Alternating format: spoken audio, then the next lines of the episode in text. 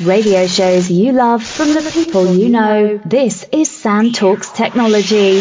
Welcome, welcome. It's a Wednesday afternoon. My name's Sam Sethi. Thanks for joining us. And my guest today is a really good friend of mine. I've known him, oh, probably about 20 years now. Mr. Walsh. Hello, Paul. How are you? Great to be on the show, Sam. I'm absolutely brilliant. Thanks for having me. How are you doing? I'm very well. Uh, I'm detecting a slight accent there. Well, at least I know you've got an accent. Where's it from? Where's your background? Yes, the sunny southeast of Ireland, Wexford. I, I, think I've seen the sun there once or twice, yeah. but that's what they call it, the sunny southeast.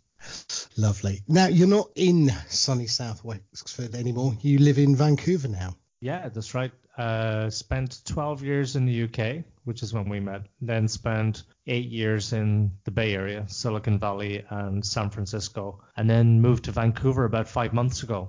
And what do you do? What do you do? I know you're a CEO of a company, but what's the name of the company and what do you do? Company is called Metacert, and it's a cybersecurity company. And basically, I see a world where everybody feels safe opening a link and you know which websites to trust because the world is just full of breaches and cyber attacks and people losing their personal identity. So I want to focus on helping to address that issue. So describe the problem in more detail. What is the problem that people are having opening links today? Well, you hear about a data breach in the media every day of the week. Either it's a breach or a hack uh, or your personal identity is stolen. We read about all these things in the media every day of the week, but 90% of every breach starts with one person at a company opening a dangerous link and not realizing they're actually signing into an impersonator website called a phishing site and then they lose their credentials. And then unfortunately that person probably uses the same username and password for multiple systems. And so the threat actor knows this and they will go test all of their other kind of login credentials whether it's their network server or github or something else that's important like gmail and then they they're inside so most attacks aren't actually sophisticated. Most attacks are not people trying to hack your network, 90% starts with one person opening the wrong link. Okay, so how much money do you think is spent by enterprise companies on cybersecurity? It must be in the billions, right? Oh, it's billions of dollars. And cybersecurity is the fastest growing industry sector. It's also the fastest growing sector within procurement by spend inside the US government and therefore probably many other governments too. Yeah, it's it's a, it's an enormous problem, but unfortunately the biggest problem is people. People not realizing, you know, whether it's an email that they've received with a, a, a actually, you know what? If you were to look at Ocean's 8, you know the one where it's um, all of the female actors. Oh right, now I've not seen that one. Go on. Oh, well the main attack in the end to get the security guards actually a phishing site. It's where they realize from his Facebook page that he loves dogs, so they create this website that's for cute dogs and they send him a link and they pretend that it's a different website and he logs in and loses his login credentials and then they're kind of they've got inside um, inside Intel. And then also there's a TV show called Billions. I don't know if you've seen that. I've I, have i have seen it's on Netflix, but I haven't watched it yet. Oh, it's amazing. So the last season, uh, the the latest season, episode four, uh, it's basically about this founder of a, an investment firm and the entire network at the company is crippled because somebody falls for a phishing scam. Again, one person opening a wrong link. Okay. So I was reading in the press this week, Microsoft has decided as a security feature to remove the expiring password. So you know you used to get a, a notification that said your password now has expired, please reset it. And people would simply go standard password and then just add one more number to it. And then that would be their new password. Well, Microsoft decided that that's dangerous, expiring passwords. And now in Windows 10 or update to Windows 10, that won't be a feature. So again, the weakest link is the human, isn't it? It's it's us. We are the weakest link to security systems. Always. And ironically, about a week ago, an employee at Microsoft fell for a phishing scam. And it, I should, you know, Microsoft has a, an amazing what they call a cyber threat intelligence system, which is a fancy name for a database of malicious URLs and malicious signatures and anything that's attributed to a cyber attack. And it, it just takes one employee to fall for a phishing scam. And the threat actors then, they got access to every single one of Microsoft's customers' emails, non-paying mm. customers. Yeah, that wow. was only in last week. Yeah. And how did Microsoft fix that? I mean, how do they have to go to the whole of their supply chain, their customers, say we've been hacked? You know, it happens all the time. It happened to Wipro. Um, there's not a lot you can do apart from trying to educate your employees. But you know, telling somebody to not open a, an email from somebody they don't recognize does not work. Asking people to hover over the link inside an email doesn't work because the link can redirect many times. Asking people not to open links that come from people they don't recognize does not work because it's easy to make an email or any other message look like it comes from a legitimate source. And so training awareness is important, but it's not solving the problem. And the way the entire cybersecurity industry is working is not working. It's actually actually the way it operates is not working because every single security company in the world is focused on trying to detect and tell you or protect you from malicious attacks, protect you from dangerous link, dangerous links. If that approach was working, 90% of all breaches wouldn't start with one person opening the wrong link. Okay. So it's not working. Trying to block malicious links does not work. I mean, obviously you have to do that, and it's important to try your best to do that. Metacert does that. We protect people from more malicious links than most companies, but we're taking a completely different approach. We're turning it on its head. So that's not the utility. The utility is we will always help you feel safe when opening a link or visiting a website because we'll tell you what's safe. We'll tell you what's verified as trusted and therefore you can assume everything else is either uh, del- it's I was going to say delicious. Everything else is either everything else malicious. I think. yeah. you know, it's uh, 20 to yeah yeah. So everything else is malicious or it's at least questionable, and you should investigate further. So yeah, okay. we're turning it on its head.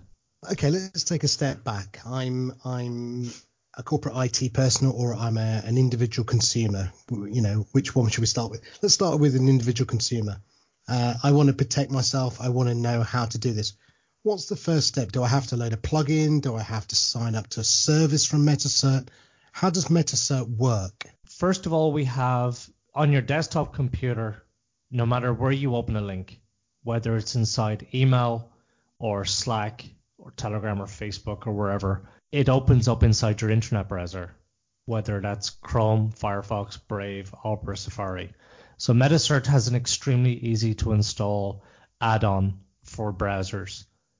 And it takes literally probably 20 seconds. And what we say to people is install the add-on and ignore the padlock in the toolbar. This Keep is the padlock on... in the browser. That's right. Um, okay. And I'll explain why. Yeah. Because uh, so remember when I said 90% of all breaches starts with a malicious link? Well, unfortunately, 93% of all new phishing links, all new phishing sites display a padlock. 71% of all illegal websites display a padlock.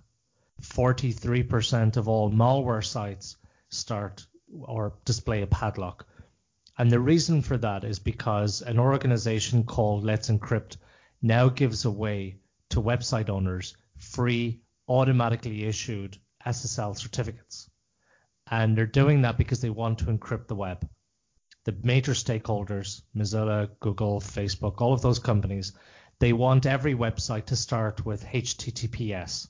Yeah. So consumers are safe when putting in their credentials. However, that's having an adverse effect. That's ha- that's a detrimental uh, impact on safety because now it's free and easy for the, the threat actors to trick users because all consumers have been trained to look for the padlock. And part of that reason is because the certificate authorities that sell those certificates to website owners, they charge additional fees for a different type of certificate called an extended validation or organizational validation certificate. And that's where they they validate the information of the website owner to prove who they are and the fact that they own the domain name. But in recent years, browsers have started to remove those additional visual indicators. And even when they were there, nobody knew the difference. So people just look at the padlock. So years ago, it kind of represented trust. But today it just represents encryption. It doesn't represent anything about, about website identity or trust and actually it's having the opposite effect on everybody. It's making everybody have this false sense of security because they look at the padlock and immediately think, oh, I can trust that. That's no problem. They don't even bother to look at the URL. Even though the URL is very easy to trick people, a lot of the time they don't even look at it. So Metacert installs a new shield on the toolbar and it's gray by default. And whenever you visit a website that's been verified as safe, then it turns green. So you know you're actually on that right website.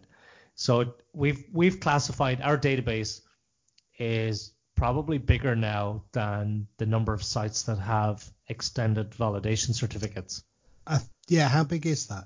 I think I read a number of 10 billion Many, or something. Well, we've got over 10 billion URLs classified, generally speaking, but for verification purposes, it's a you know it's millions of URLs, and it's growing every hour of every day. So what we did around the time that uh, taxes were being returned in the UK or filed in the UK, we verified thousands of British government websites so that we made it virtually impossible for anybody protected by our software to fall for a phishing scam when filing their tax returns. So we, we verify the websites that you care about most. So you won't necessarily get a green shield for your grandmother's website or your favorite DJ's website or the long tail of the web, which is those, you know, all of those websites that most people don't access. But the ones that you care about most, whether it's, you know, Dropbox, Box, Salesforce, banking, financial, government, we verify those and therefore you get a green shield every time you visit those websites. So that's one way of staying safe. And then we also have the world's first security integrations for native mobile email apps. So if you use the native email app on your iPhone, we have a, an integration for that. So it's a device profile. And what that does is it inserts a tiny shield next to every link inside the email. So you get a green shield for a link that's verified, a gray shield for unknown, and red for phishing. And then when you try to open up the phishing link, it gets blocked and you're warned as to why it's been blocked.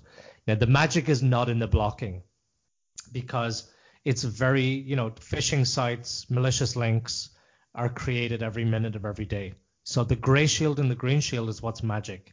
Green for verified, and gray means, hey, look at if it looks like it's coming from Microsoft or Google or Apple and it's gray, then you know it's either a new phishing link that hasn't been detected by any security company, including Metacert, or it's some obscure subdomain that we haven't yet verified. What we have learned is that people can be trained to look for this visual cue and people will do more investigative work to make sure that it's a legitimate website because since we started that social experiment of the new visual indicators in December 2017 within the crypto world with 80,000 active crypto traders and investors who are the biggest targets for phishing not one person ever fell for a phishing scam. And in fact, actually, a lot of people don't even know that our products block phishing sites and malware sites because they just look for the green shield and they won't use a website unless it has a green shield or they'll do more research to make sure that it's a legitimate website or a, a safe link to open. Okay, so I've got I've got about four or five questions there, Paul. um, so the first one is, I, I, guess that's brilliant. So a visual indicator really does help people just stop, think, go, mm, okay, that that looks green, yeah, go, that's cool, but grey and red, have a little think about it, check it out.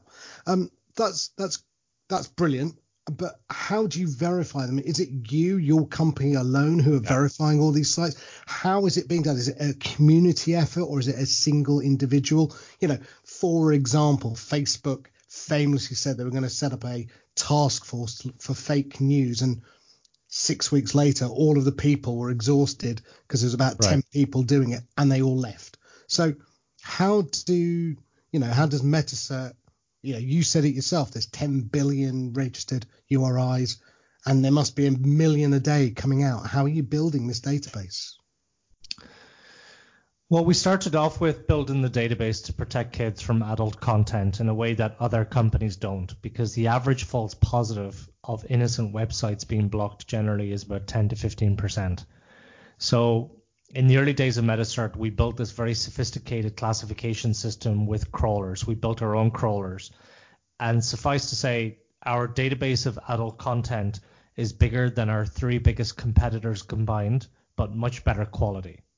And we then added to that other lists that you would care about, such as phishing and malware. And in that regard, we take a feed from about nine different open source lists. We then have some tools that identify new phishing scams. And we also have a community of uh, passionate contributors that either submit or validate websites that are malicious. So that's growing every hour of every day. When it comes to the verification, yeah, we're doing the verification work. And that's pretty easy. We're just basically validating what is not a phishing site. Mm-hmm. And that's not difficult to do. The difficulty is in scaling that to make sure that you validate enough websites that people care about around the world. And we started off with crypto. And that was pretty easy because we just validated all of the crypto wallets, exchanges, ICOs, and stakeholders, and then said to the people who use our tools, you'll see a green shield just for crypto sites. You won't see a green shield for PayPal, Stripe, and banks and so on. And that's when we had knew we we had a, a great product market fit. Um, so we extended that beyond crypto and into enterprise and businesses. pardon me, by verifying non-crypto websites. So we're doing that every hour of every day. We're talking to a number of the large uh, security, the, the certificate authorities who want to give us their data for the extended uh, extended validation and organizational validation certificates. But the end game, the goal is to remove Metacert from the equation of trust and to decentralize trust and reputation. And what that makes what that means in plain English is we would rather the community, we would rather everyday users of the web decide what should be verified as safe and what should be deemed as inappropriate or dangerous. How's that and, possible? I mean, because all it takes is a bad act to to to act as if they're a, a verifier and just verify themselves. Yeah, and it hasn't been possible until now. The Web of Trust and other kind of initiatives have tried and haven't succeeded very well. So Metacert is totally centralized. We make all the decisions. Our tech and people decide what should be classified and how for the majority. But the way to do it is uh, to provide uh, an incentive for people to contribute. First of all, we already have passionate people who care because when they're using our tools, they want to make those tools better by blocking the websites that we haven't previously blocked or by verifying websites that we haven't previously verified. But the only way to scale that is to incentivize good behavior. And the only way to do that is to use cryptocurrency. So we have an amazing use case for what's called a utility token. And the explain, token. Explain what that is. What's a utility it, token? The one way to do that is to describe what a, what is not a utility token, and that's otherwise called as a security token. If you're providing uh, somebody with a currency that has no intrinsic value or uh, utility beyond the fact that it's worth a dollar or a cent or a penny, then it could be considered a security. I could go into it in way more detail, and we can do that if we have time. But the utility of Metacert, I'll describe why Metacert's token has utility mm-hmm. as an example of what a utility token is. Okay. So let's so let's imagine you have a browser add-on on your computer. It blocks malicious websites, and it tells you what's a safe website. And one thing that we do that other companies don't do as well is we have the unique ability to block malicious social media accounts. We have the ability to identify what's a malicious link posted by a malicious social media account. And adversely as well, we can verify social media accounts. So we verify LinkedIn profiles, Twitter accounts, GitHub accounts. So when you receive a link to one of those, you'll know whether it's safe or not. We're the only company in the world that can do that one thing. And so here's the utility. You've got our add-on or our email so you know what's safe and what's not. If you submit to us a link that you think is dangerous, or, you submit a link that you think should be classified as safe because you want to see the green shield, what you do is you'll submit that, but you'll also stake some Metacert token so that there's an incentive financially for you not to submit a lot of websites that are uh, okay. right. pretending to be one thing when it's another. And then our system, based on a rep- it'll have a, a built-in reputation system, it will automatically and randomly choose validators. So it'll randomly choose people who should validate what you submitted. And then they will say, yes, I believe this is true.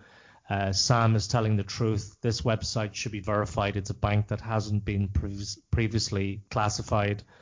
And then when when consensus is achieved, everybody gets paid in their tokens. And the added value is the fact that the work you just did, for which you just got paid, directly improves the same software that you use for Metacert. So you're basically getting paid to improve the software that you use yourself to protect yourself. So okay, and, so there's a couple of models like this. So um, Wikipedia obviously is a self uh, checking, self uh, policed database system. Now it's not always good, and it hasn't got a, a cryptocurrency model behind it, but it's it's a user driven, editorially managed system. Uh, Google Maps, for example, you can choose to be an editor, and you occasionally get asked when you're an editor, you know, is this cafe where it says it is? Does, is has it got a, I don't know, a ramp for disabled access? Um, you talked about one of the browsers that was um, the ex Mozilla guy. Um, uh, I Brave? no, yeah. um, the the Bat browser. Um, yeah, so uh, yeah, you're a, talking a about payment system, don't they? Yeah, Brendan is the founder and Brave is the name of the company in the browser. That's, thank you. Yes, and they've got a token payment system for uh, usage, I guess, for attention usage. Um, so I can see your model. Your model's basically looking at trying to create a uh, a distributed model in which people who have a valid interest will verify sites, but the the payback is they they, they get crypto token payments. That's exactly right. And we built um, a community within the crypto world itself as well. The way we got introduced to the crypto world is in June 2017 phishing was a ginormous problem for crypto companies who used Slack to build their communities. And at the time, we were the only security company with an integration for Slack. And so we were installed in pretty much every Slack community around the world in the crypto ecosystem, and we eradicated phishing inside Slack in 2017. And that was the first time I was introduced to crypto. And then so we built a relationship with a lot of the companies. And it was actually some of those founders that said to us, "Hey, I hate decentralized. I hate centralized companies. Why don't you decentralize what you're doing?" And then we had other people saying, "Hey, dude, I think this is awesome. Why don't you decentralize it?" And we came to understand that, hey, yeah, we could actually scale the growth of our registry because we've been building this registry for a number of years now, and we're just adding a token. And for your listeners who are into crypto, that's called a tokenized a token curated registry. And we have one of the best use cases in the entire ecosystem. And we have great relationships with a lot of crypto companies who use our tools.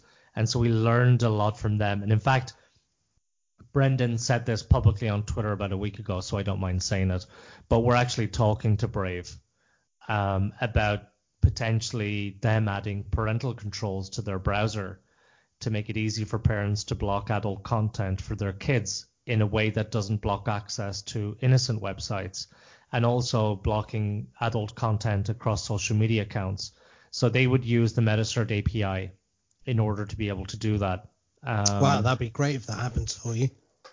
Yeah, that's we've got about 15 integrations within the crypto world alone that want to integrate our API for different things. You know, we're think about like you asked me earlier what is Metacert's products for consumers, and we didn't get to talk about enterprise, but companies, any company that has a staff that access the web, they could install our browser add-on for their computers and our email app, and without without removing or without stopping any of their other security systems. Most big companies have. Sorry, that was.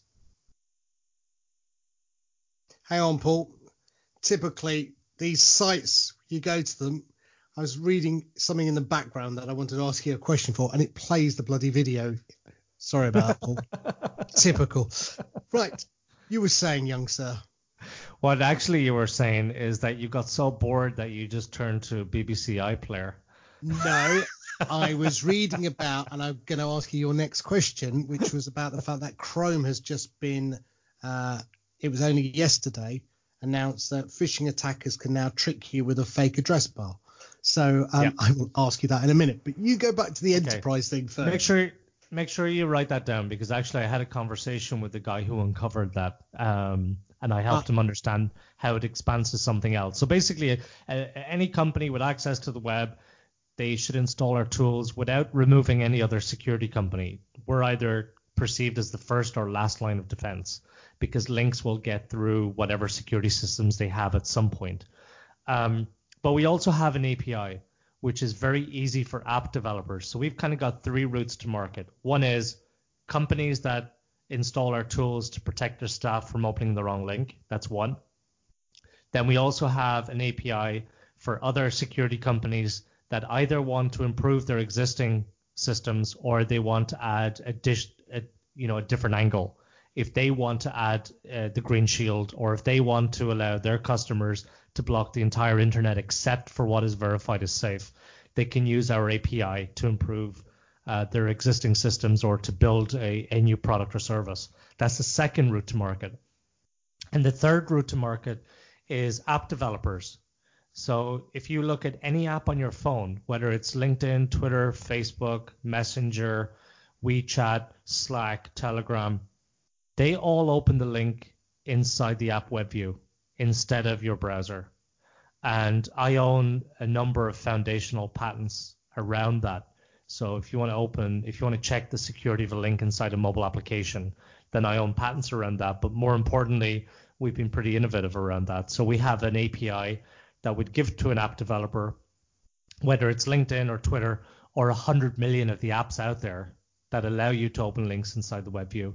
And what I would like him to do is to add a new shield to the web view so that it turns green when you open a link to a safe website inside one of those apps. And now you're going to ask me a question which takes me nicely onto that. Well, my, my, my question is, you know, but you, we talked earlier about the fact that, uh, you know, there are shields, I guess, from the browsers themselves. Um, mm and you said, you know, ignore those because um, what was it? The uh, the Let's Encrypt have been giving out too many certificates, but you're saying yours is okay. So my question, I guess, and we've talked about this before, so it's not, you know, I'm not trying to trick you or anything, is how, why should people trust Metacert but not trust, I suppose, Google in this case? And of course, that leads into the question of the fact that Chrome's just been exposed as a phishing attack site. But what, why why aren't all these big companies? Because I was looking, I was looking at Let's Encrypt, the company, you know, the website you said to have a look at. And you know, it's the who's who. It's Cisco, it's Chrome, it's Akamai, it's Shopify, it's Zendesk. I mean, I go on GitHub. All of them are saying that you know the way to go forward is to to encrypt, and they're offering a free, automated, and open certificate authority. And you're saying that's basically allowing bad actors as well as good people to get certified, and they're therefore having a nice little shield that says HTTPS and it's secure. But you're saying that's allowing the phishing sites or the phishing attack sites to look secure even when they're not and really, what you're saying is we need an alternative, which is one of them is Metacert. And so I've installed my plugin, and now I'm trusting Metacert. Why shouldn't I trust Let's Encrypt? So I'm just trying to understand why why is it that they're failing, and you you're the company that we should be trusting? How's how's that work, Paul? Let me unbundle that and uh, okay. to go back to the start. Um, first of all, you can see a shield in your desktop browser. Yeah. You can also see a shield most of the time inside a mobile browser. When you open a link inside an application like LinkedIn, Twitter, Facebook, or any of those, sometimes you see a, a, a padlock and sometimes you do not. Okay. A lot, a lot of these apps don't even tell you when you're on the web. they open up the content inside the app and it makes it look like a native app. And you sometimes you don't even see the URL. And that's because they're trying to keep the web closed. It's the walled well, garden. It's the walled garden. Facebook doesn't want you to leave Facebook, as an example. Well, it's more. Well, yeah. Some of them. Some of it is that. Um, Facebook, it's kind of obvious you're in a web view, kind of, but with some apps, it makes it look like the app in part for the user experience. They want you to feel like it's a native experience and they don't even show you the URL sometimes, let alone the padlock. Sometimes you see the padlock, sometimes you don't. So therefore, I would like a consistent shield, a consistent visual indicator across any application that provides access to the web, that provides access to the internet, whether it's a link to a website, a chatbot, an API, a social media account, a news article, whatever it is, you want to know that it's not a malicious website and the best way to do that is to promote what's safe and then question everything else. So that's why I think it's important to have a new visual indicator, whether it's MetaCerts or somebody else. The browsers are just not doing it. To you do ask an extraordinarily good question actually. Why should anybody trust MetaCert? Um, there's two parts to that. One, I guess you just trust the the company and the team and its privacy statement and our approach and our contribution. Uh, in that regard, my COO, he started, built, and maintained the Firefox develop the Mike the Firefox developer evangelist community. That's uh, Ian, isn't it? Ian, yeah. So he built and maintained spreadfirefox.com. I'm one of the seven founders of the Mobile Web Initiative, during which time I was the first person in the world to rewrite Tim Berners-Lee's vision of the One Web, because the web meant something entirely different on mobile pre-iPhone um, so was difficult to comprehend what a website should look like on small screens. Um, I'm also one of the two people that co-instigated the W3C standard for URL categorization, which has started in 2004. And I was one of the first invited experts to the Semantic Web Education Outreach Program.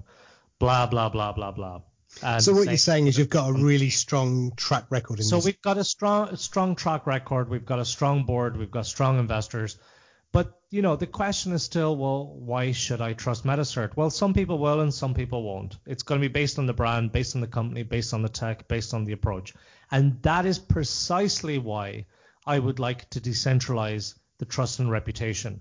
We have a separate project, which is the blockchain project. So moving the entire registry to the blockchain where the future decisions are made by the community. So right now, it's deciding whether something is safe or unsafe in regards to a website or a social media account. But imagine a world where we could do that for news reputation. And I don't want to sidetrack too much on this because it kind of detracts from what kind of I think we can do today. Um, it's pretty easy for us to tell you what's safe and not safe in the web. But something that's way more subjective is misinformation. AdBlock Plus is a widely used ad blocking software company, and they built a browser add-on which is 100% powered by MetaCert's API for news. And what we did was we took a feed from all of the different fact checkers and we just kind of put it all into one database and served it with one API after we classified all of, all of their social media accounts. And we segmented that data into far left, or not far left, but left, right, satirical, uh, fake, and uh, or and uh, center news, and we had to create those additional categories if only to demonstrate what fake was not, because people on the left would say, oh, you know, news that's published on the right is fake, and vice versa. So we had to create those categories if only to demonstrate what it wasn't. I could I can see a world where a tokenized blockchain type solution could address that problem you know putting in some fancy words such as machine learning and artificial intelligence because I think we're pretty embryonic in those right now. Our MetaCert's tools have some machine learning, but we don't have any AI. Um, but imagine a world where you have a system which takes the input and output of humans uh, in regards to what they perceive to be fake or real. And then there is software that can help identify some truth to that.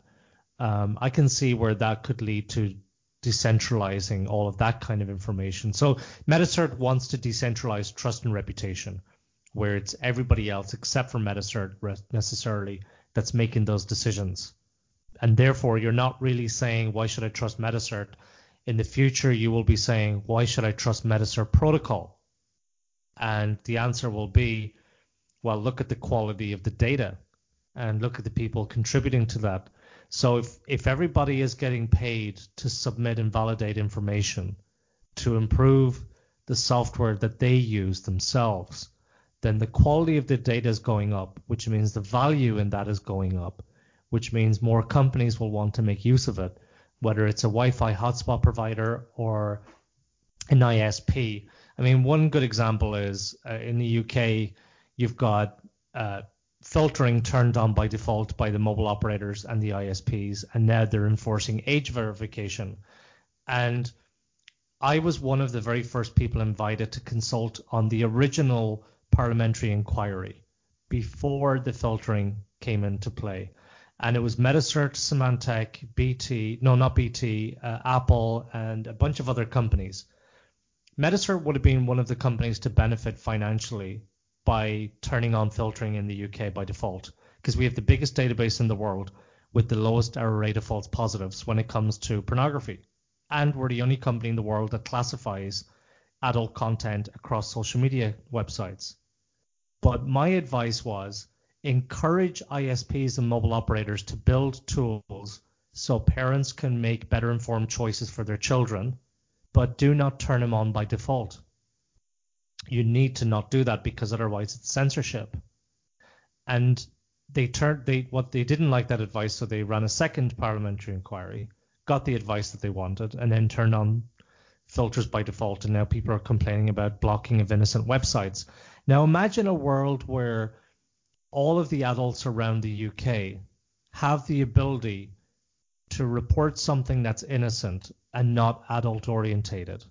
And the end the net result is the classification changes automatically without Metacert or without any other company involved because there is a blockchain crypto based implementation that allows society to decide what the classification of content should be. Okay, so let's let's let's let's unpack. We really went down the rabbit hole there. Well, no, it's good. I mean, look, you know, we I think people need to understand this. It's a, it is a complex subject. We're not we're not talking about you know painting pictures on you know Microsoft Paint. We are talking about the nub of the the internet, security, you know, trust, reputation. You know, these are the the core factors of I, I, guess Web 3.0, distributed web is what we want to call that. Um, yeah. So there's a couple of things in my head I want to just go back on. So one of the big mistakes that Vint Cerf said he ever did when he created the uh, Internet Protocol, the underlying IP protocol for the Internet, was that he never put in security as a level into that. And I think yeah. that's what they're trying to re-engineer into the DNS protocol now the layer that you're talking about, which is most exciting. So, so let me just try and for for simplification.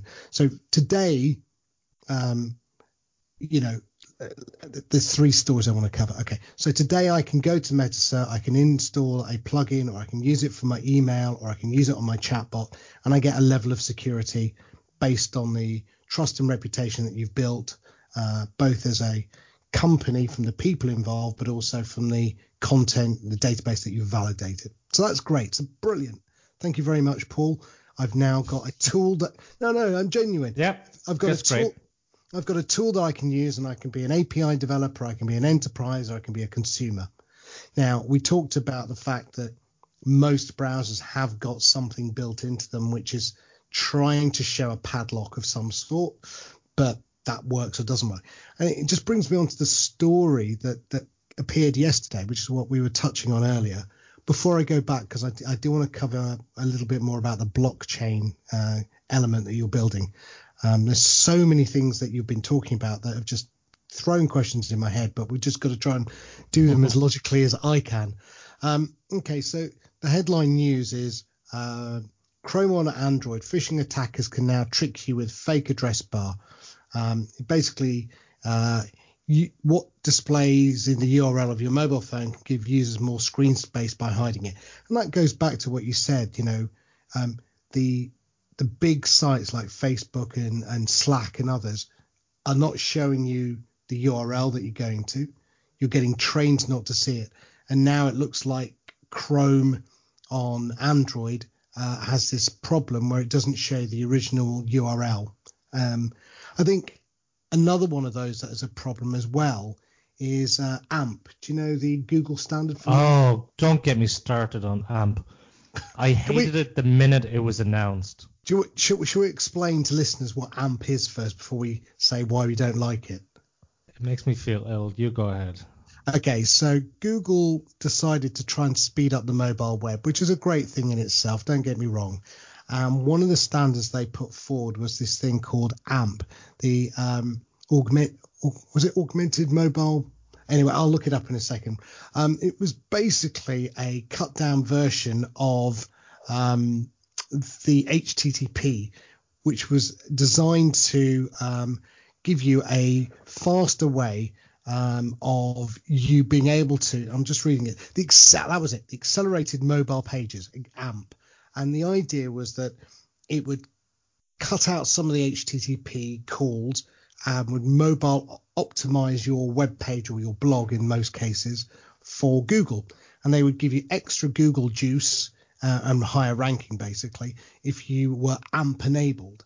Except the problem was that the URL for an AMP enabled website was so encrypted or hidden you couldn't work out where the original source was.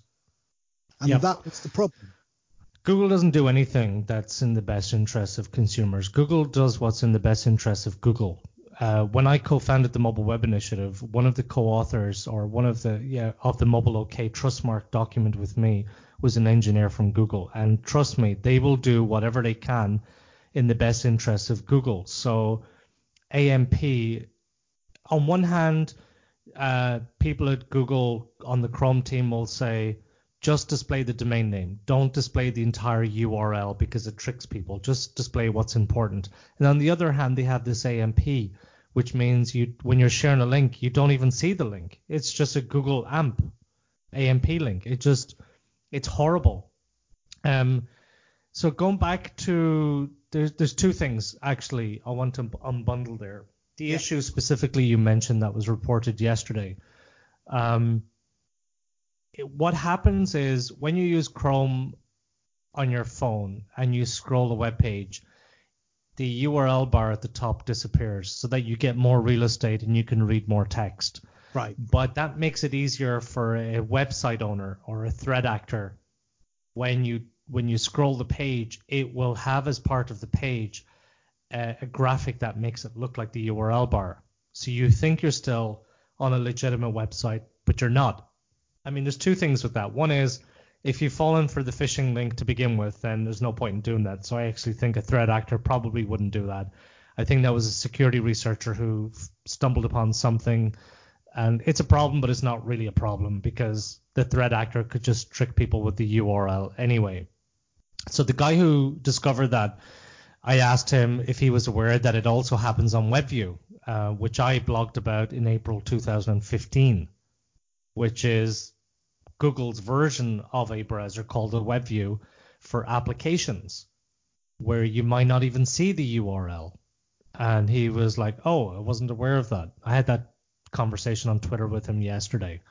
So people are only starting to discover the, the security challenges on with mobile browsers and apps now. In fact, actually, about a week and a half ago, Google announced that they're going to block users from accessing all of their login pages inside mobile apps with a web view because they're not able to detect a new type of sophisticated phishing scam. And when you fall for a phishing scam, right?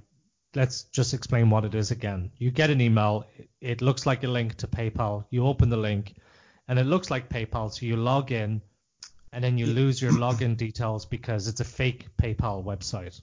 Yeah, and the URL and, is quite convincing though. Yeah, the URL is convincing, but it's a fake website. There's a new sophisticated phishing scam where you click on the PayPal link and it's a still a false link, it's a fake link, but you're on the legitimate website. Now, the reason this is important is because some websites have what's called two-factor authentication, like Google web pages, where you log in and then it sends you a text message with a code, or you use an app for two-factor authentication. So it's very, very, very difficult to hack somebody uh, in that in that instance. So because of that new sophisticated phishing scam, Google cannot protect people with their 2FA. So they're blocking everybody from accessing their login pages inside a mobile application. The fact that they're doing that just means that they've contributed to the MetaCert uh, investor pitch deck because they've just literally thrown their hands in the air to say what I've been telling industry, it's impossible to detect every phishing link. Because remember, that new sophisticated phishing scam still starts with a phishing URL. And if Google Safe Browser API, which is used by all the mainstream browsers on your computer, if they were able to detect new phishing links, then they wouldn't have to block the login pages, which backs up my entire thesis, which is you can't detect every new malicious link. So therefore, let's tell you what's safe with a new visual indicator. Yeah, and and I think that plus what the the article talks about is the the fact is by Android hiding the URL bar, the address bar, and phishing attackers are presenting a false bar as an image that makes it look. So the guy here said he he's demonstrated on his blog site. He said um, he's basically got a site where he's made it look like it's the UK bank HSBC with note a green HTTPS secure padlock next to this false URL bar that he's created. So as you scroll down the page, it's showing a nice URL bar with a nice green padlock. So again, going back to what you said earlier, Paul, people are seeing these padlocks, they're seeing that they think it's all safe, they're going down, and he says basically a, a phishing attacker relies on the chance that users don't pay attention after they click on a message, they scroll down, at which point Chrome hides the URL bar and gives that space to the web page, which is what you're saying. People need more real estate to read. Chrome on OS, which is based on Apple's WebKit, continues to display the original URL bar. So it's only on Android this problem's happening, not on iOS, is what he's trying to say. But it is a phishing attack, and Android Chrome is making it easier. Now, a little, just a little bit easier because you've still fallen for the phishing URL to begin with. The phishing URL is still HSBC with the padlock. It just means that when you scroll the page, it makes it look a little bit more legitimate. But you know what? It's so easy to create URLs that look legitimate with what's called special characters that it's not really necessary for a threat actor to go to the extra level of creating that fake address bar. I think what he has found is, you know, it's okay, it's not bad, but it's not adding that much more sophistication to what the threat actors can do already. What it does do is it highlights all the things that I'm saying about URLs and the padlock and less real estate on mobile devices and people more likely to trust links that they receive on their phone inside a messaging app or something else. And okay. then it opens up the link. And Metacert is the only company in the world that has a security solution for those apps. Okay. So, so I'm beginning to understand because it's a really complex subject. Um, yeah. I mean, I've touch wood so far, I'm aware, have not had a phishing attack. Um, I've got a little plugin from Google called Password Checkup, which tells me whether my password's been hacked on any site, but that's just another plugin. Um, but the, I want to go back to the blockchain and the Metacert protocol now. So we, we understand the problem. The problem is malicious uh, URLs inside of various containers, email, bots, websites. Um, the proposal you're beginning to put forward now, this product is it available? The the Metacert protocol on the blockchain, or is it in beta, or where are we with that first? Before I go into my next question.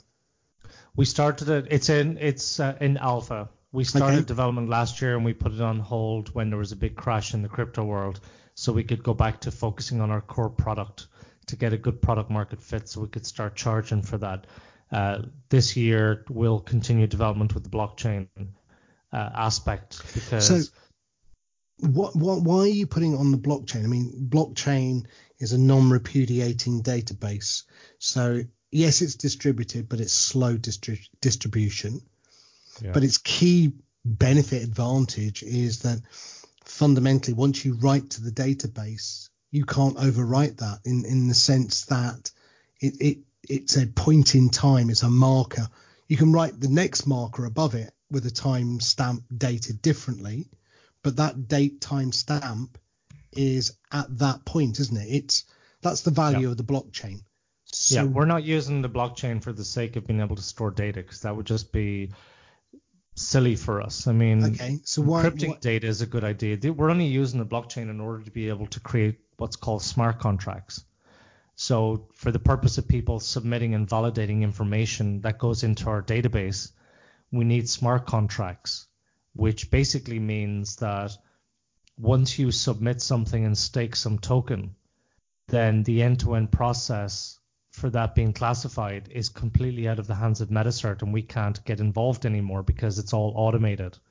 Um, it's like, for example, let's say there's no automation involved, there's no software. Let's say we come up with a document, a contract, and there's 10 people, and five are submitters and five are validators, five experts and five submitters. And we say to the people who submit, if you submit some links to us every day, we promise you, we promise that we will get experts to validate your information. And we promise that when they validate that information within a certain specified time, we promise we will pay you. That's a promise. Well, how do you know to trust our promise or somebody else's? If we put that into what's called smart contracts, that's software that is written to fulfill all of those promises so that when you submit something, the software automatically sends that information to the validators and the validators look at it and they validate and that automatically pushes back the notification to the submitters and then it automatically distributes the money. You know, think about any contract that you have, whether it's buying a house or selling a car. If you could cut out all of the middlemen and mm. just pay everybody what they're due based on the contractual obligations. That's basically what I'm talking about.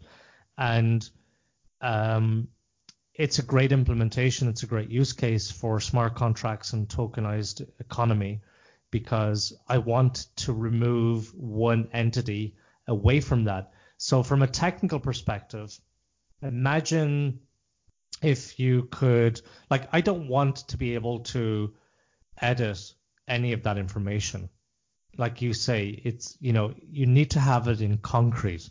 So imagine if you could go to a website and you search for a domain name, and then the results you get tell you every person or every company that's ever owned that domain name and what the classification was at that point in time for the particular content on that domain name.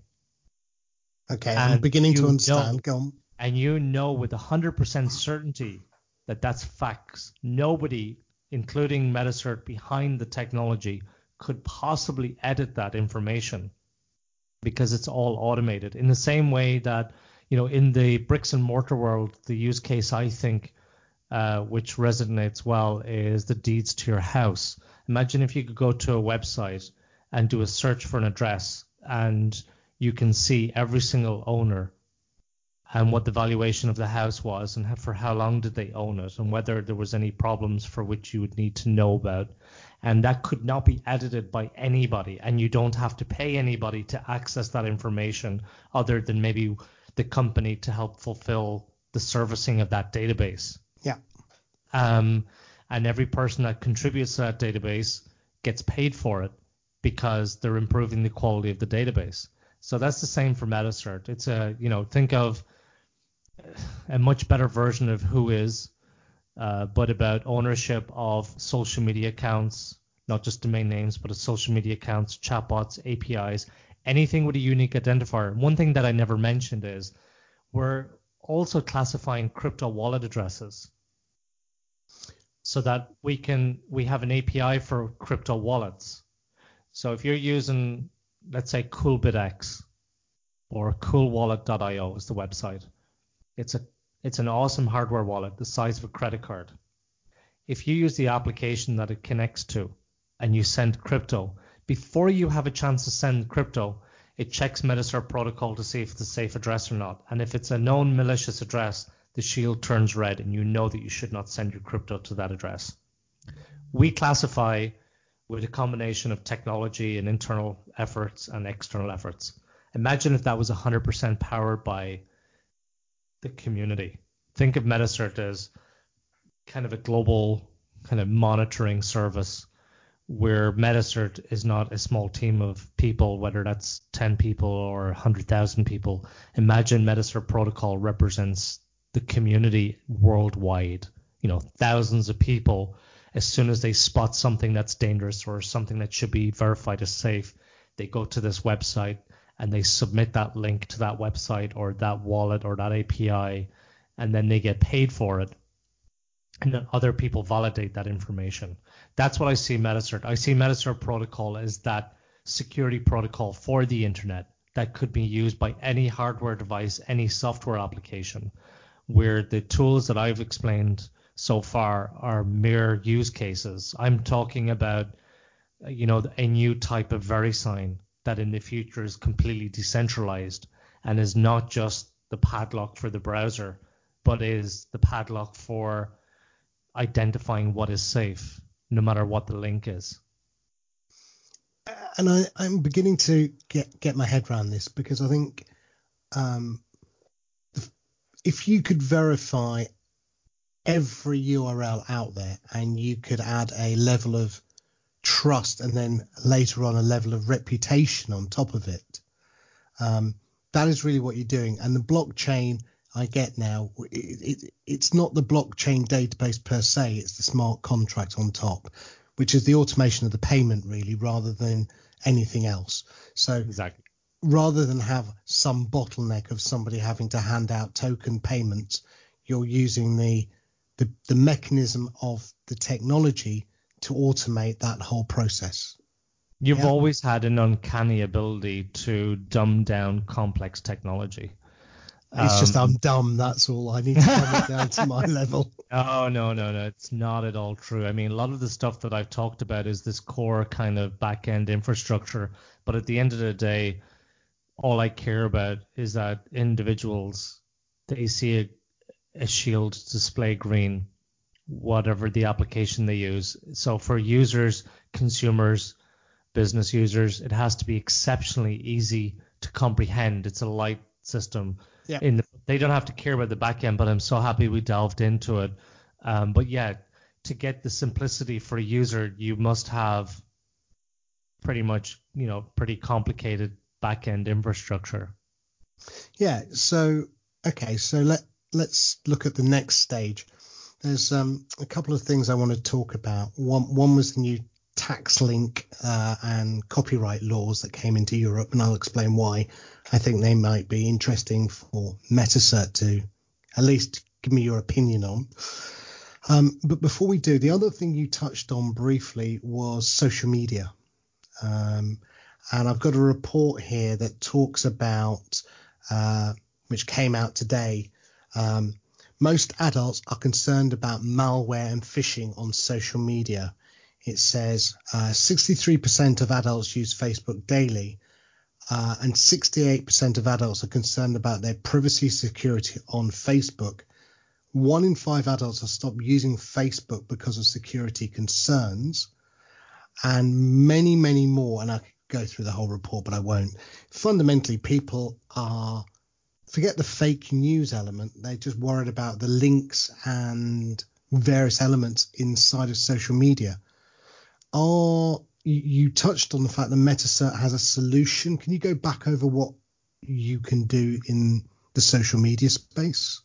Sure. I haven't read that report, but just based on the words that you used, I would say that the yeah. report is a little bit skewed in the sense that mixing up security and privacy when talking about Facebook in particular, what we do know is that most people care about their privacy. I don't think most people think about opening da- dangerous links inside Facebook or Messenger or WhatsApp or Instagram.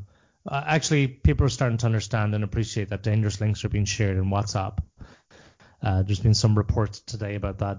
Um, but they might care to a degree about fake news links, but they don't care about security on Facebook. They don't realize the potential harm. Is that they care, because they care about privacy? Is that because it, going back to what you said, Facebook do, doesn't appear to allow you to leave the walled garden? So oh, they you, do. Oh no, they do. That's the problem. The problem is Oh, sorry. Yeah, you were saying. Say that again. You're saying they give the perception that you're not leaving the walled garden. Yeah, so they, they remove okay. the browser at the top and they keep you within what we would call a Facebook container. Um, and Yeah. only occasionally, if you really insist, certainly on the desktop, that you know I really want to go to this external link, it even comes up and says, "Are you sure you want to go to this external?" Not, "Are you sure this is a safe link?" It's more, "Are you sure you just want to leave Facebook? Why do you want to leave Oh, I need to look at that. I forgot about that. I need to look at that. That's a great use case. Yeah. Because yeah, you're right. They don't do that in mobile. They they make it seamless so that you don't even know you're on the web. So that's yeah, that's why people don't think about security inside mobile applications because they just assume inherently first of all they're safe because they're on a mobile device. They don't feel the pain like they do with a computer. And then secondly because Facebook doesn't make it obvious. Um, So, so what can Metacert do to help me in social media? It, to, to, to avoid, I guess, being phished or having anything like that. So if, if, if I took a, um, a nasty URL, let's say I've written a back, I'll take your example. I've written the PayPal false website URL and I've shared that to you inside a, a post. You click on that link and okay, on the mobile, I'm still contained within an environment, but I can get out to the actual web. Um, certainly, I can on the desktop. So now I've basically got the same problem that I had in email inside social media. And so I guess I'm asking, does Metacert have a solution for social media? on your computer, if you're if you install the add-on, it doesn't matter where you open the link or where the link goes to. Okay. whether it's a malicious website or a social media account, will provide you with a shield. First of all, it'll block access to known phishing and malware sites. The second thing, which is most important, is the utility, which is when you click on the link, if you don't get a green shield, you should assume it's not safe, or at the very least, do some more research. And for people who are technical listening to this, some people might say, well, what happens if the website is compre- compromised and the DNS is compromised and they've taken ownership of a legitimate domain name and changed it to a phishing site? In that instance, our clients don't detect right now, but we are looking at detecting when there's a change between IP and domain name.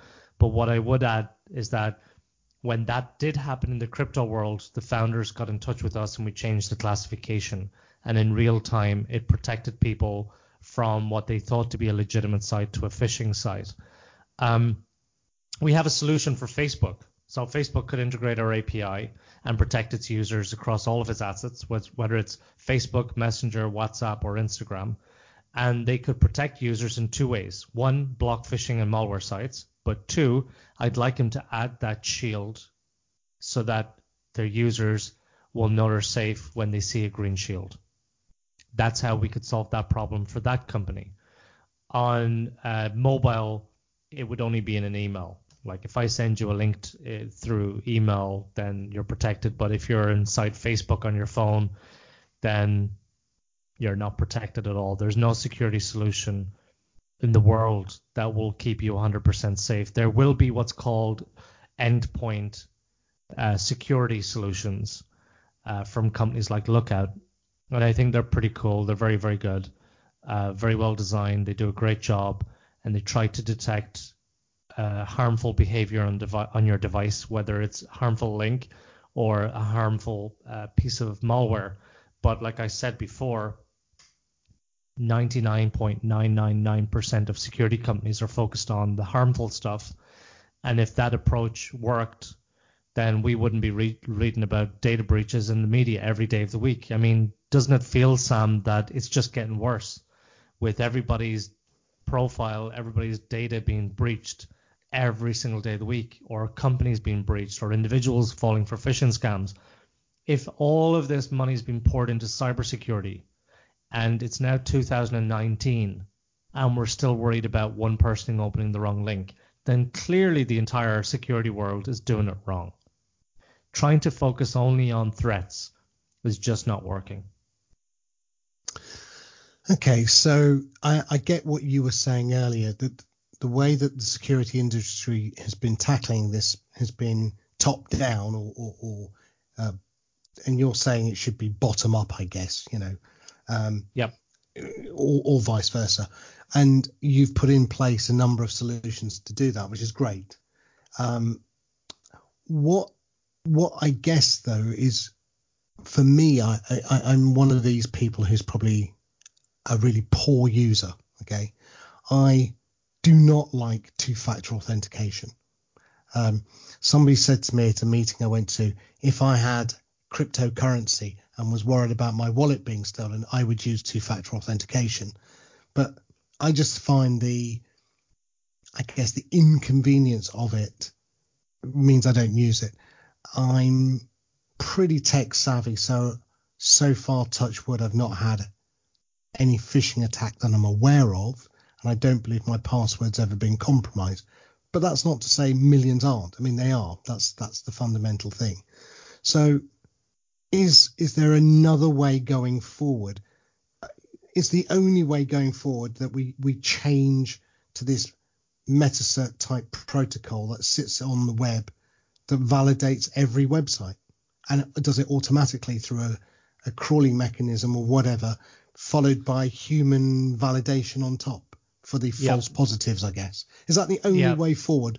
Is that it? Um, well, no, it's a, it's actually a good question. There's always a trade-off between convenience and security, and there's always a trade-off between privacy and security. Sorry, privacy and convenience, which is why so many people stay on Facebook even though they hate it. They know that their data is being mined. They know they're being you know, they know that Facebook is this monstrous, evil conglomerate that doesn't care about anything other than the bottom line through advertising using our data. They're a horrible company. But so many people still use it because it's convenient. They stay connected to their friends and their loved ones.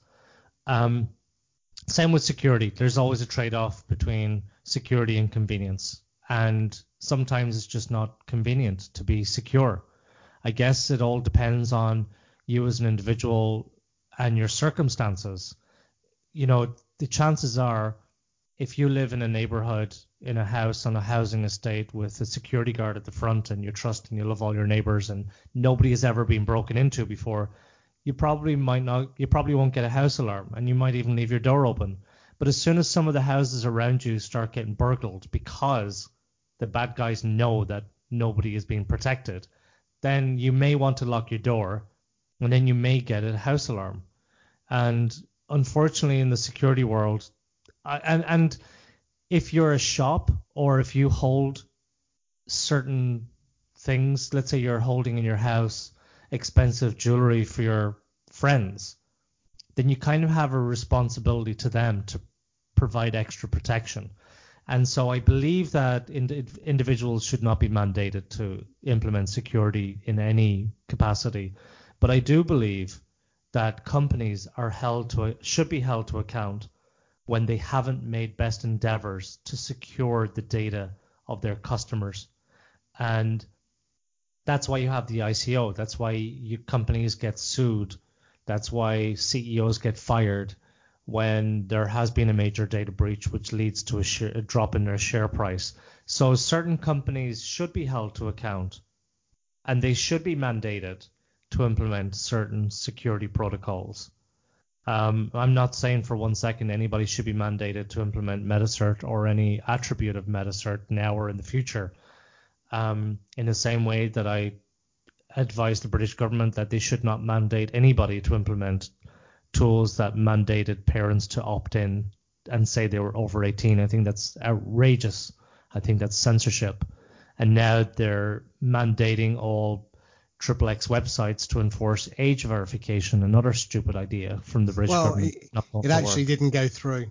They, they, they couldn't implement it because uh, here's the irony. The, the company that was going to implement the checking of the age verification was Pornhub, who is the biggest porn site in the world. So MindGeek is the company that owns Pornhub, and they have an age verification system, which may or may not work because I've not reviewed it, but I would imagine that. Uh, let's pretend for a second that they do an amazing job. Um, because they've got some phenomenally talented people. They have had some data breaches themselves, but who hasn't? They do have some talented people. They do have the budget. They do have the technology, and they're great early adopters of technology, generally speaking. But that's not the problem. Pornhub and every single other mainstream XXX website represents less than 1% of internet porn. And all of those websites are owned by people outside the UK and are hosted outside the UK. So, what on earth does the British government think and any of its advisors?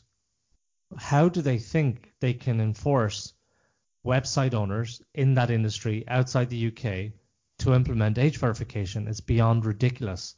And I know this because, as I said earlier, Metacert owns the world's biggest database of pornography by an order of magnitude. I mean, it's bigger than Kaspersky, McAfee, and Symantec combined, with an error rate of false positives of 0.3%. In fact, Metacert had an exclusive contract with ICM Registry, which owns .xxx, the domain name, and they would give us all of their domains every day, and they still do. We get a file that contains every XXX domain name ever registered every day of the week.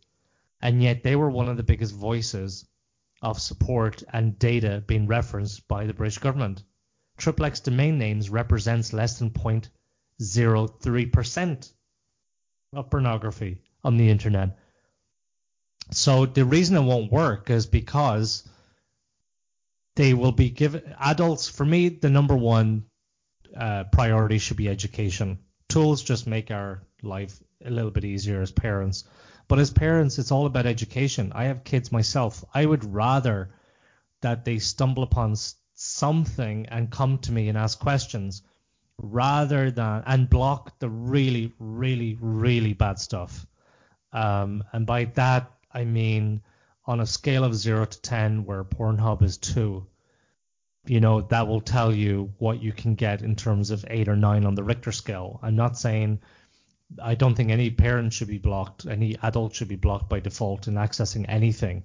But I think parents should have tools that make their life easier in educating and protecting their kids. And quite frankly, I don't think the British government has any clue whatsoever when it comes to content filters or how to protect kids. Um, because parents will think, okay, I have the filter turned on, and now all XXX websites are forced to enforce uh, age verification. Now my my kids are safe, and now they're not going to give damn about what their kids do. They're not going to think twice, and they now have a false sense of security. But but okay, so let me let me stop you there for one second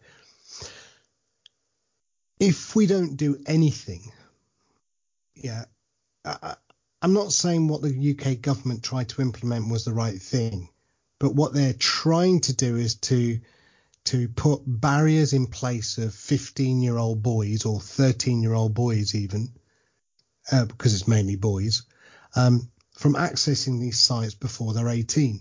Now, if it means that they have to go and find a pretend credit card or their parents' credit card or they have to verify their age in some other way. Is that not a good thing? Oh no, that's the problem. So first of all, you can't put a block in front of a 15-year-old.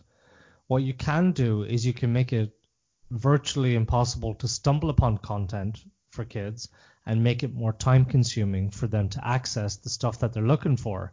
Yeah. Because we have parental controls. We have browser add-ons. We've had parental control tools for years that protect Yeah, but most kids. parents aren't tech But- savvy. No, that's right. Um, but here's the problem.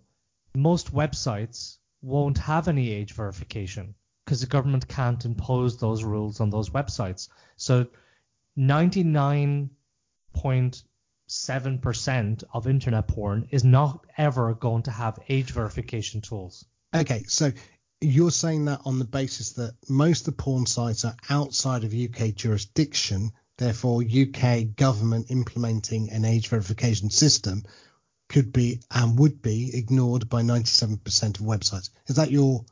Yes, because the remaining sites, it's not because they're in the UK and under UK jurisdiction. It's because they represent the mainstream sites, and they don't want to be blocked, and they do want to do the responsible thing.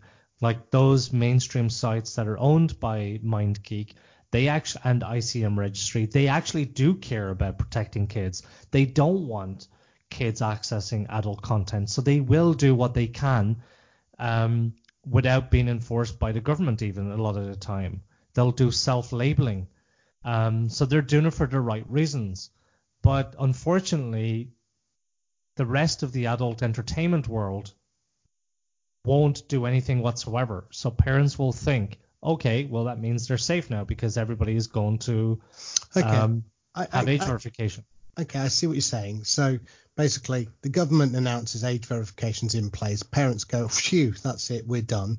And actually, 97% of websites around the world don't implement it. So basically, the internet isn't just in the UK; it's global. So kids will just go to wherever they can find it. It's it's beyond ridiculous. Right, but in the same way, when I first heard of GDPR, um, you know, that was the way of the European government putting in um, data protection regulation, right?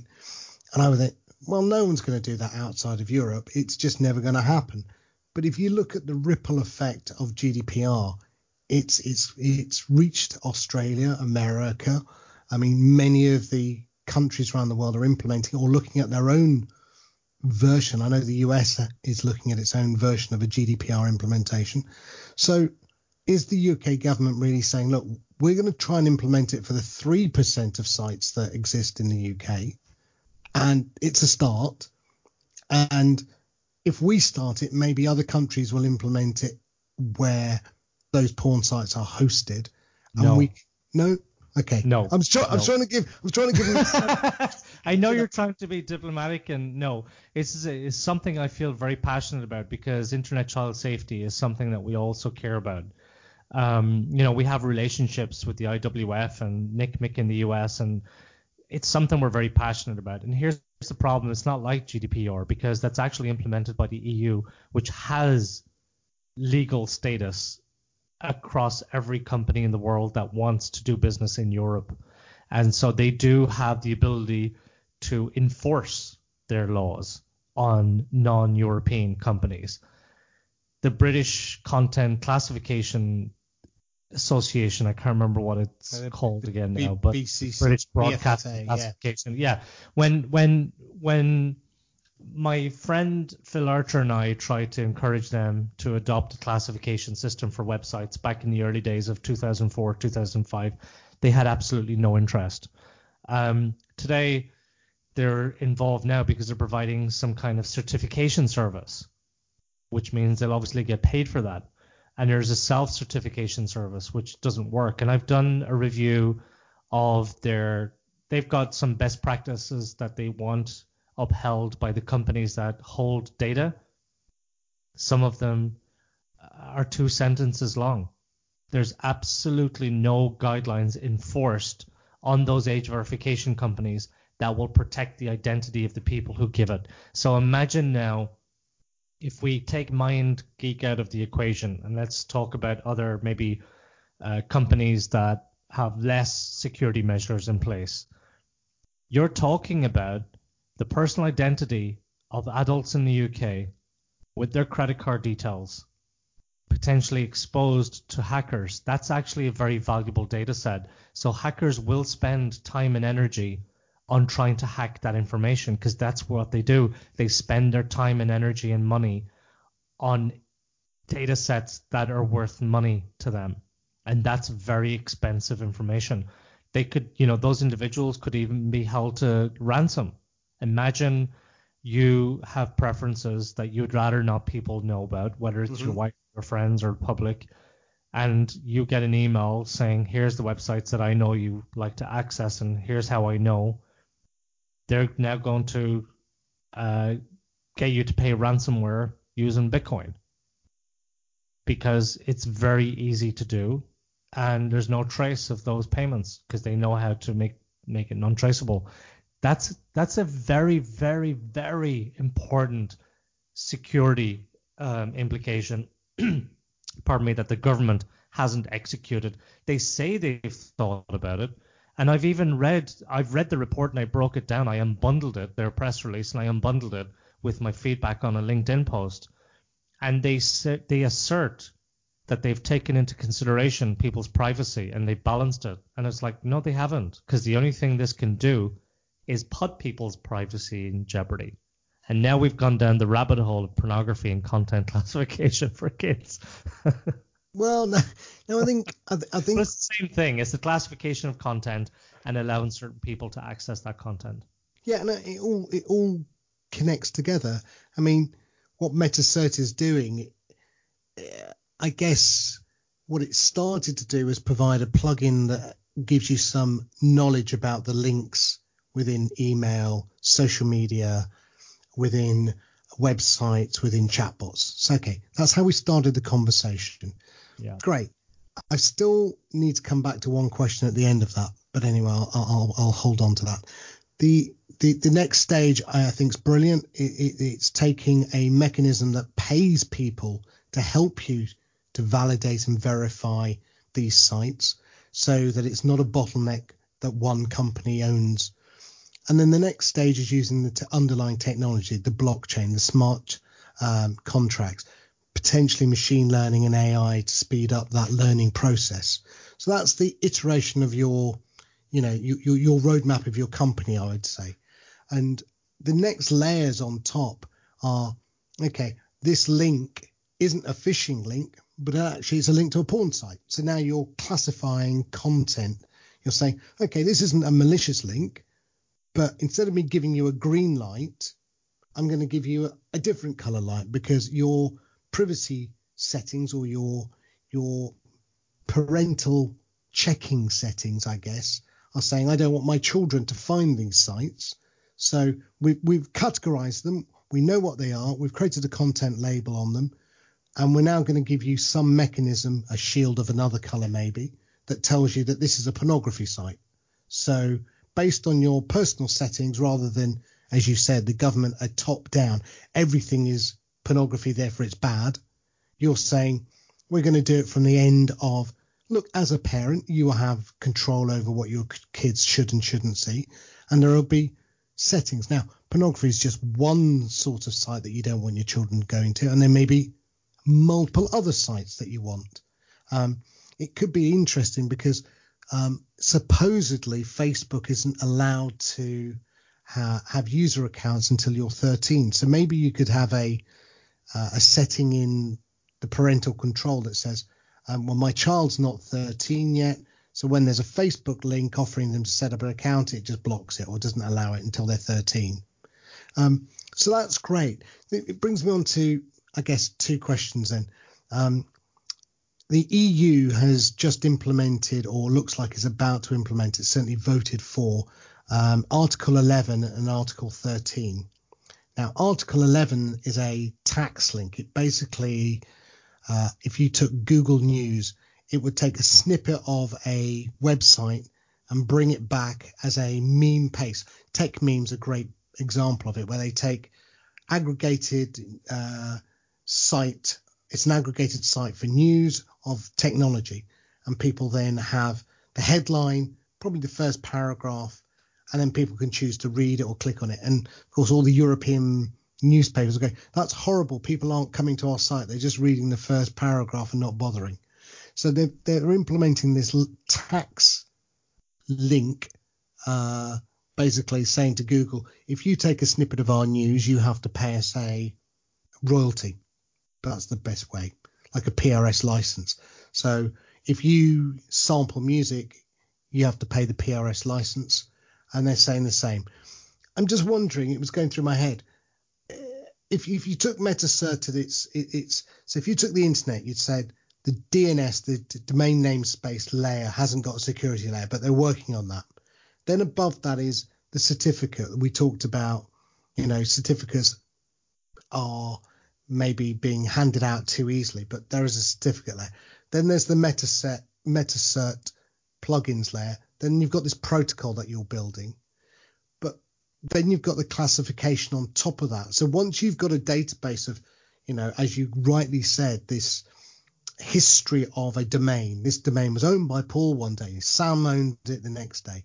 It was then used for a phishing site, and then it's been re-sold again. So there's like a history, like a logbook of the internet of each site.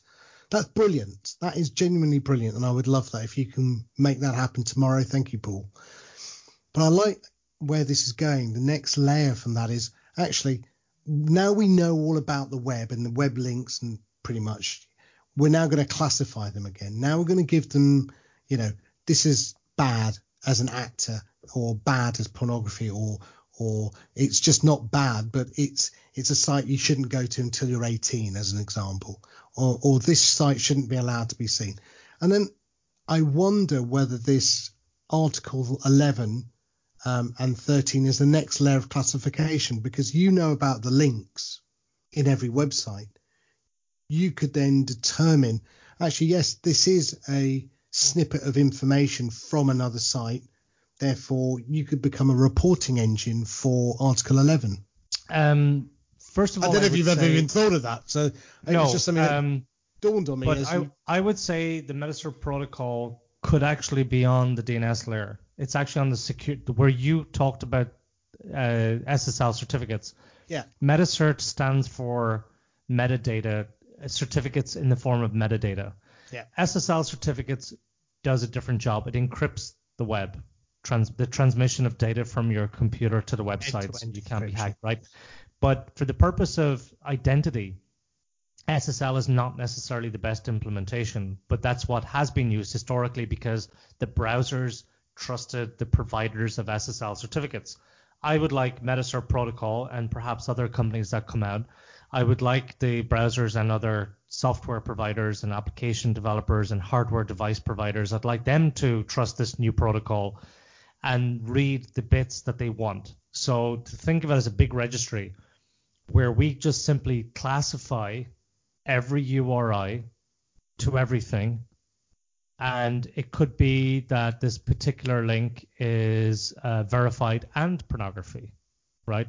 It's not bad. Metacert doesn't have an opinion about what's bad or what's good outside of malicious as or li- illegal. So malware, phishing, crypto mining, and illegal content when it comes to adult content or mature content, we don't have an opinion. We just classify something as triple X or sex, sex education, lingerie, uh, and so on.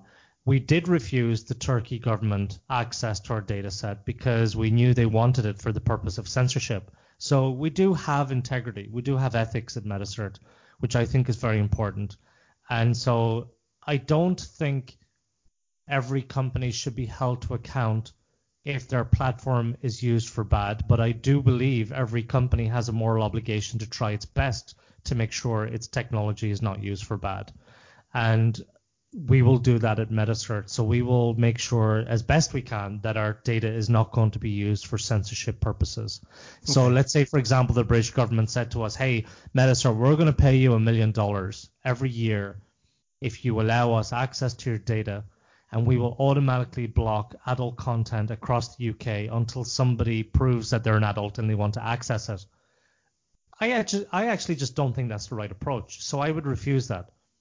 I'm sure some of our shareholders will be annoyed and think, actually, no, it's a great way to make revenue, and there's actually nothing wrong with it because you know it's a gray area. Some people might think that's perfectly fine, and they're perfectly okay to have that opinion. But I just do not think it's the right approach um, in society. Um, it has security and privacy implications outside of whether you think it's censorship uh, resistant or not. And so when it comes to I when it comes to tax, you know, so I did a podcast inside the Guardian uh, studio with Jemima Kiss and um, oh goodness, what's his name? You'll know his name. The tech, he's one of the best tech reporters. He was at the Guardian. Charles um, uh, yeah, Arthur. Charles Arthur. yes, And uh, the other person that was being interviewed on the phone was uh, basically represented the mu- music industry because at that time the British Telecom was being asked to enforce or to police uh, people at home in terms of copyright infringement. And I think that's wrong. I think they should not be the police of the internet, um, particularly when it comes to the music and movie entertainment industry, because they're, apart from being stuck in the dark ages, uh, I think they need to be more innovative and they can't expect other stakeholders to enforce their rules and regulations.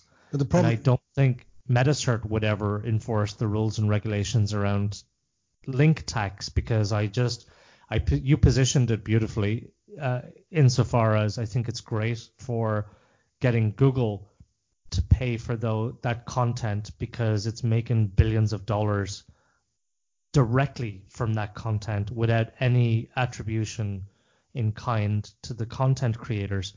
But I don't think that's the right way to go about implementing a link tax across the internet because it's just going to be terrible. And it's not good for the internet. Just because you have one use case i don't think it means it's going to be a good thing no i agree with you and i, I don't know how google should pay its attribution towards the companies i mean google's answer is well we'll delist you from the index and and so it, Spanish newspapers did this about three years ago. They got delisted and then they went back on bended knee begging to be added because they weren't getting traffic. Um, so, so anyway, I, I just want to cover. So the the other one was the copyright Article 13, which was about using music, and you just mentioned it. You know, is RISPs going to be reporting what people are doing?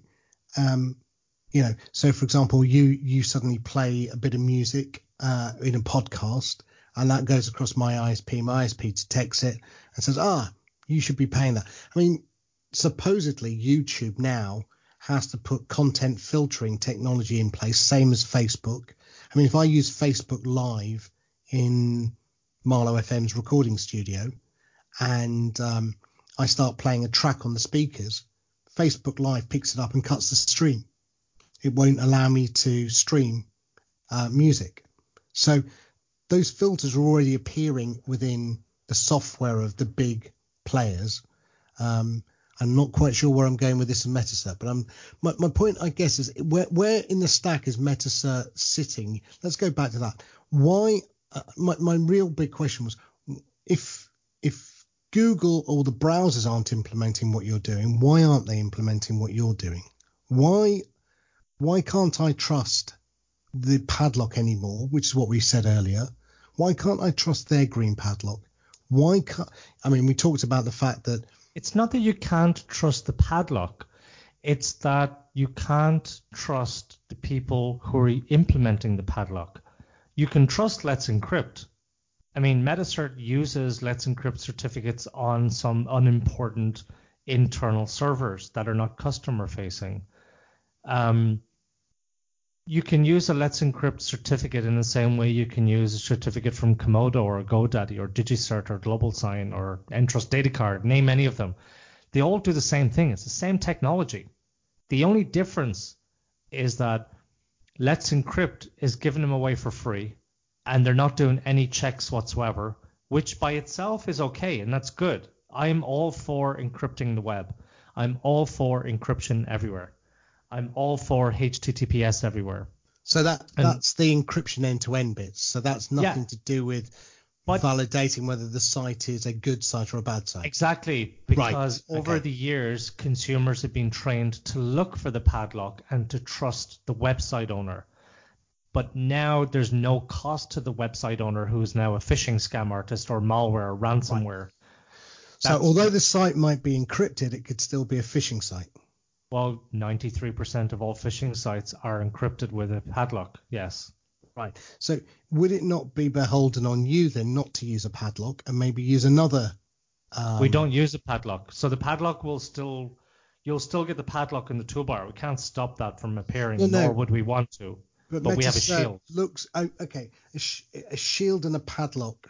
Uh, okay, I get. Okay, that's that's the bit I missed. Okay, that's the icon difference between the two. One's a padlock and one's yeah. a shield. Okay. And Sorry, you know, there's only so much we can do with the real estate that the browsers give us, and there's only so much real estate we would want to take up in a crypto wallet or inside our email app or inside anything. But you know, um, we we have as much experience with human behavior as we do with the technical implementation, and people are able to actually look for the new shield okay. and rely on it. Paul, we're fast coming to the end of the show. It's been a massive roller coaster of knowledge for me. Uh, thank you very much. Um, so, for anyone who wants to obviously make sure that they're protecting themselves, what can they do? Where can they go to start? I would say go to metacertprotocol.com mm-hmm. and download the browser extension for from there, free trial. Okay. Or metacert.com and download the email app. We've got two websites. They're both being updated with just one website in the coming weeks. But metacert.com, uh, where they can get my contact details and reach out to me. Um, I would also want to plug a non-Metacert product, which is 1Password or any password management application. LastPass being LastPass yeah. is another one as well. Exactly. I just yeah. I just personally like 1Password, but any one of those will massively reduce the risk of anybody falling for a phishing scam as well. Why? Because when you go to log into a web, they have their own problems that Metacert cover, but when you log into a website, it'll only allow you to log into a website that actually is the legitimate site because it identifies the domain name and won't autocomplete. So there, it also will create a unique password for each website. So if your details are compromised by one company, gotcha. it won't make any difference because you'll have a unique password for everything. That's the answer. Paul, it's been a pleasure, mate. Thank you very much. Thank you, Sam. That show was amazing. To listen again, please visit our website, marlowfm.co.uk, or visit our Facebook group, Sam Talks Technology. And now you can subscribe on iTunes. Never miss a show again. See you next week. Same time, same place.